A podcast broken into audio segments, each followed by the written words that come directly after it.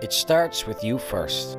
If you don't look after yourself, no one else will. They say that knowledge is power. That's only partly true. Taking action is power.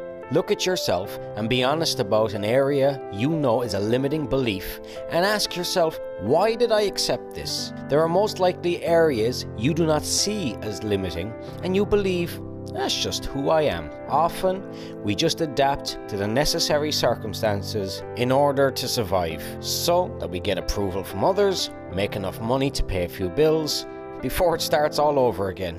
But that's not necessarily who we are. Most people do not have a clue who they are, and in order to reconnect, you have got to find meaning.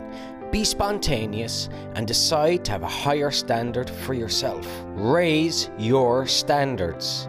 If you believe, for example, I'm overweight and that's just because that's the way it is, your brain will find a way to keep you there.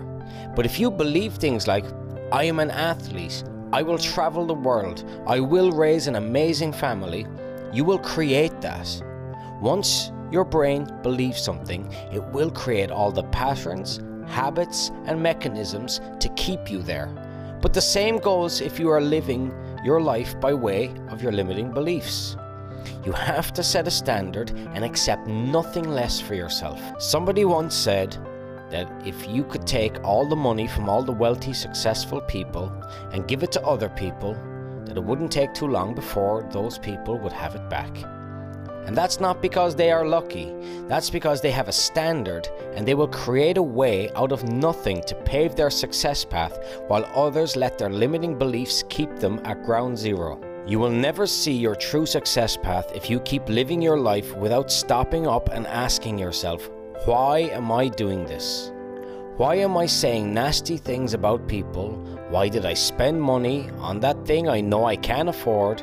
And why am I not traveling to the parts of the world that I've always dreamed about? Acquiring things will not make you happy.